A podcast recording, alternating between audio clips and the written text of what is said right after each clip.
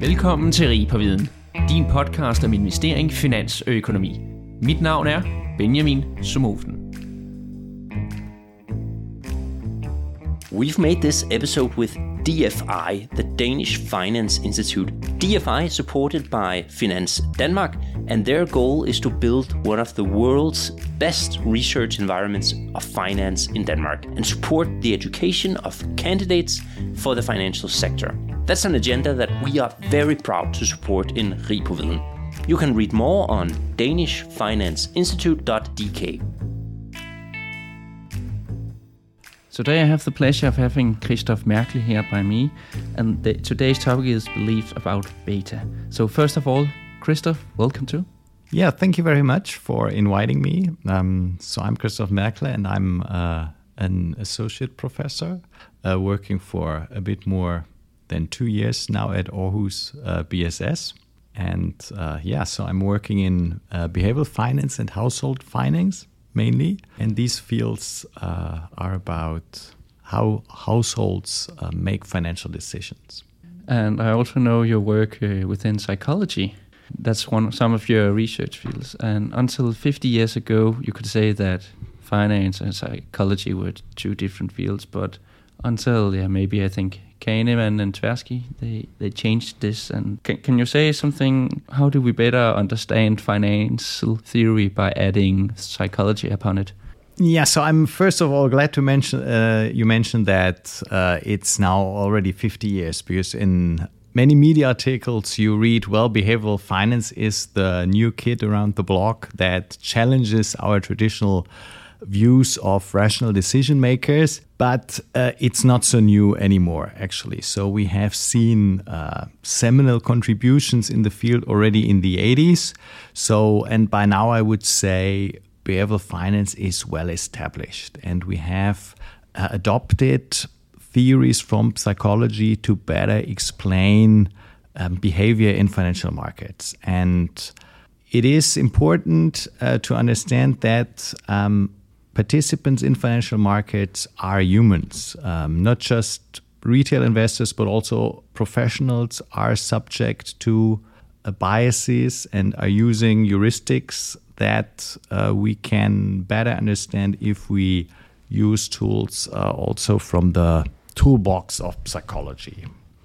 Okay, so if we should go through this 50 years, how has the understanding of behavioral finance changed? Are there any specific area that researchers especially focus on the recent years? Yeah, so first, um, I would say the first phase was documenting um, yeah, some anomalies or uh, biases um, people make. And uh, then we are now, of course, trying to go a bit further, trying to understand better what is underlying uh, these decision errors and also trying to fix it. So, because that's in the end, uh, of course, uh, also goal of research that we can contribute to people making better decisions. And yeah, so that's maybe behind uh, the the research agenda. And then, of course, we will today talk uh, about a little piece of that where you yeah probably don't see immediately what the the overall uh, uh, benefit uh, is for the the greater good or for society, but yeah, but that is how research works. So we are um, yeah contributing in in small steps to to the understanding of of the world. And something you also contribute to understand better is beta, which I mentioned in the very first. And despite being a Greek letter, just so all here knows about it, how do you define beta? Yeah, simply put, beta is just uh, a correlation between um, a financial asset and the market. And it basically measures how much a financial asset moves with the market. And the interpretation is that if uh, an asset has a beta of one, it moves about as much as the market. And if the beta is greater one, it uh, responds uh, more than than equal to a market movement, and uh, when it's less than one, uh, it is response less. So that's yeah, that's the pure correlation measure. But of course, the the prominence beta has gained in finance is more coming from the fact that uh, it has a central role in uh, the capital asset pricing model, the CAPM, where the assumption is that people can diversify away specific uh, risk of um, financial assets, of stocks, and are then left with the market risk. And this then means that this is the only risk they care about. And beta is a measure for this market risk. And then the conclusion has been that due to this fact, returns must compensate investors for uh, this risk, and beta then has been the central risk measure. Yeah, so so that is that is of course uh, why beta is so important for financial theory. Although we today know that the CAPM has not had uh, the best empirical record, so probably uh, the model is not true, but still it's uh, very influential and and therefore um, yeah, it's an interesting uh, question to look into how people understand beta. And would you say that beta it both relates to the upside potential and downside potential, or is it more a volatility Beta is a symmetric measure, so that means it captures both upside and downside movements of the market. And you can, of course, calculate specifically a downside beta and an upside beta that then tells you uh, whether um, a financial asset is more sensitive to upward swings or downward swings of the market. But um, yeah, the overall beta is a symmetric measure.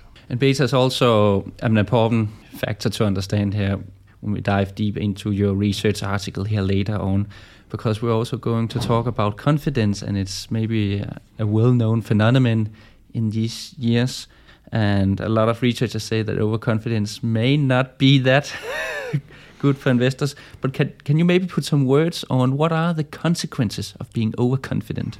Yes, so the, the earliest studies link overconfidence mainly to excessive trading. So that, that overconfidence means that you have strong convictions about the development of some stocks, and that's why you trade very often, you change your positions very often, and that, uh, of course, then leads to high trading costs. And um, yeah, this has been confirmed then uh, with um, online brokerage clients, but uh, also with financial professionals that um, overconfidence potentially um, yeah, produces this sort of uh, excessive trading. But there are other consequences as well. So, for example, in my earlier research, I've shown that that people also hold overly uh, concentrated portfolios uh, due to overconfidence because they are just um, very sure that they can make some um, stock picks that will turn out very well. Let's talk about your research paper right now, because of course that's why we're sitting here and uh, curiously about your conclusions and what it's about. But first of all, I would like to hear your motivation about reading the paper. And the paper is called Beliefs About Beta, Upside Participation and Downside Protection. And you wrote it in collaboration with Michael Ungeheuer. Yeah. Um, one of the motivations was that uh, there were two research papers coming out roughly five years ago that claimed that um, mutual fund investors would select funds uh, based on uh, the fund's alpha. So, um, and what they meant with that was um, the alpha of the fund corrected for market risk.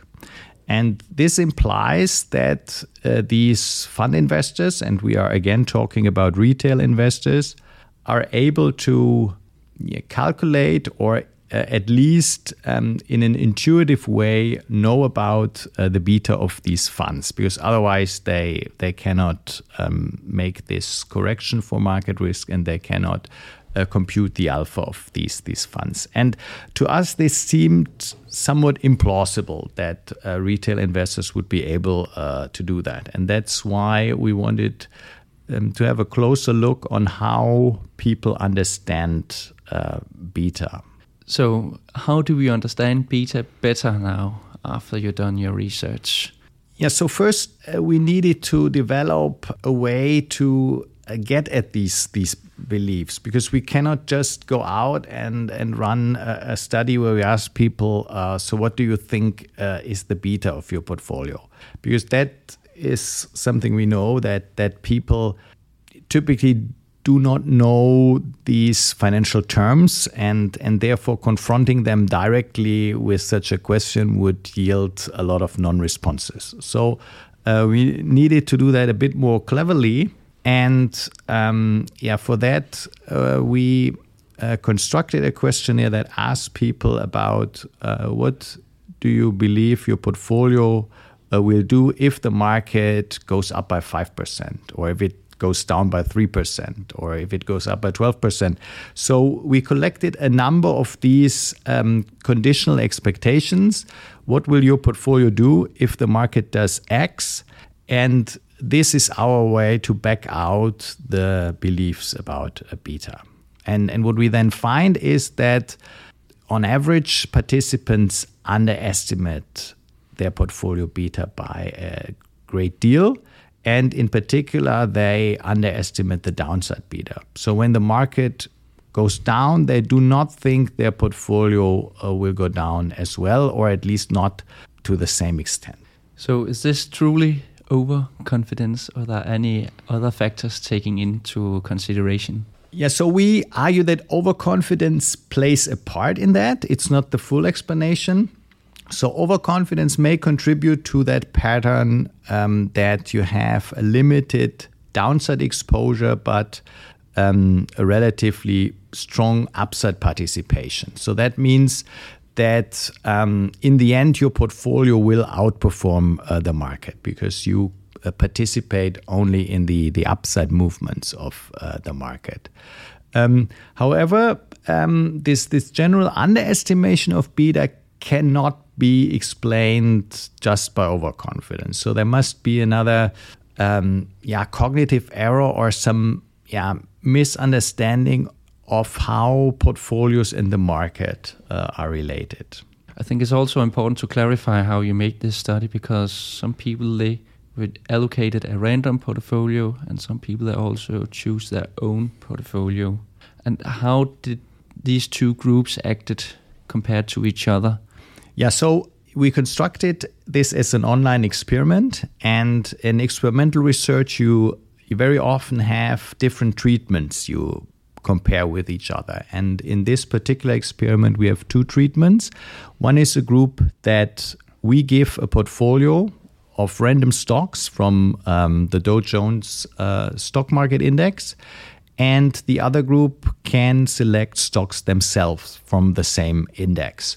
So in the end, these portfolios look pretty similar, given that the investment universe is the same and also the number of stocks people have in these portfolios is roughly the same. The only difference is that one group selected uh, the stocks uh, themselves. And in this group, um, we see um, the, the patterns much stronger because here people really think that they are good stock pickers and are able to find some stocks that have um, yeah, good performance in general, uh, go up with the market, but um, when hard times hit, they will not uh, go down so much with the market. Yeah, because uh, you actually announce which stocks that typical investors they pick, and they are you can say they're actually ba- basically the market they pick with IBM, Microsoft, Procter and Gamble, all the big stocks would you say it was a surprise for you the outcome how much overconfident they were about the upside and downside to their portfolio i wouldn't say it was so surprise so um, yeah one thing good researchers in um, experimental economics do is they pre-register their research design and they also pre-register their research hypothesis. So that means that before you run the experiment, you exactly state what your um, hypotheses and expectations for that experiment are. And that now means that after the fact, we are now theorizing about what, what happened, but uh, we uh, already had to formulate um, these predictions ex ante. And we were, uh, in constructing this design, uh, we were expecting that people would be more overconfident if we give them the chance to self select uh, their portfolios. And indeed, there are. And um, yes, and then you can, of course, argue to what degree um, is that surprising. I mean, the the magnitude of this this effect. Um, Uh, so that that might be uh, a bit surprising because uh, people uh, expect to be able to outperform the market by four percent on an annual basis, and this just by selecting stocks from 30 stock portfolio. Yeah, so the Dow Jones just has uh, 30 stocks. Yeah, so that that is really um, something. Yeah, so which is really hard to do, um, but but people have these convictions and um, they select some of the well-known stocks. I mean, Apple, for example, is in 60% of um, these portfolios uh, investors select, and you can ask yourself whether that is um, yeah enough to uh, beat the market to such an extent. I would say if you're able to outperform the market four percent each year, then you have really great uh, job opportunities within the finance uh, industry. But now we're talking about its overconfidence. But I'm just thinking about can it be is just unawareness by retail investors? Because if we say that the market generates seven percent points each year in average return, then four percent above that is it's quite a lot. So so wouldn't it be that over optimistic and it's maybe absurd?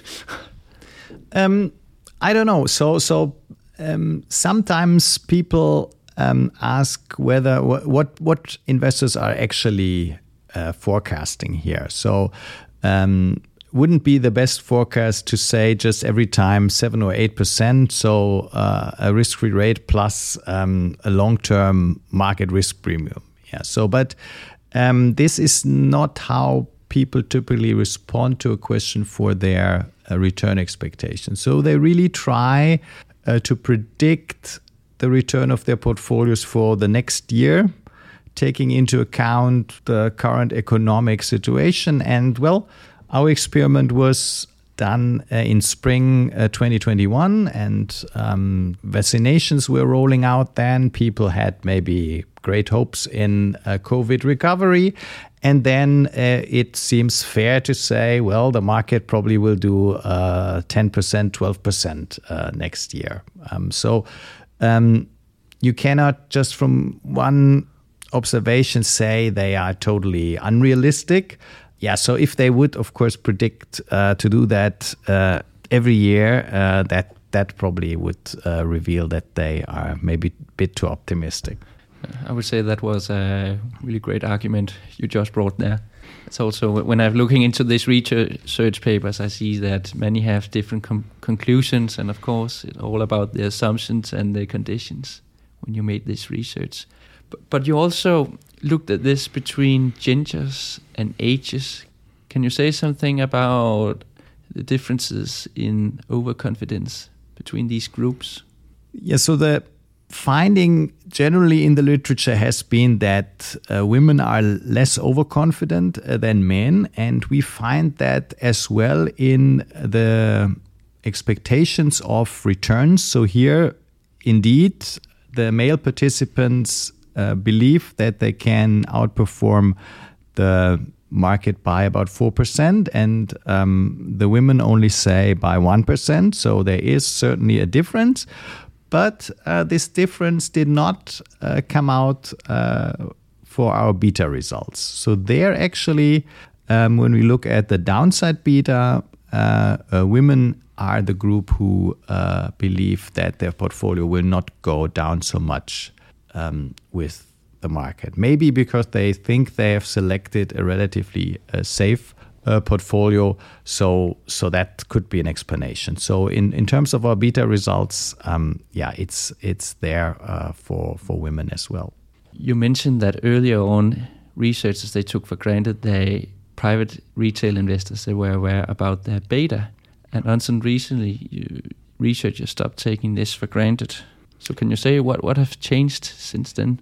Yeah, I don't think necessarily something uh, has changed. Uh, I would uh, guess the the assumption uh, was was incorrect from the beginning that uh, retail investors would be able to to do that. Um, there were subsequent papers which then then showed that this this effect that people apparently could select funds based on alpha was um, really due to uh, Morningstar fund ratings, which actually uh, are aligned with the the alpha of stocks. So that means if you just look at whether this is a five star fund or four star fund, it would seem as if you take uh, beta into account. Yeah. So, but uh, that was maybe not what investors did. They were just looking at these fund rankings, which uh, then, yeah, mimic uh, the market corrected performance.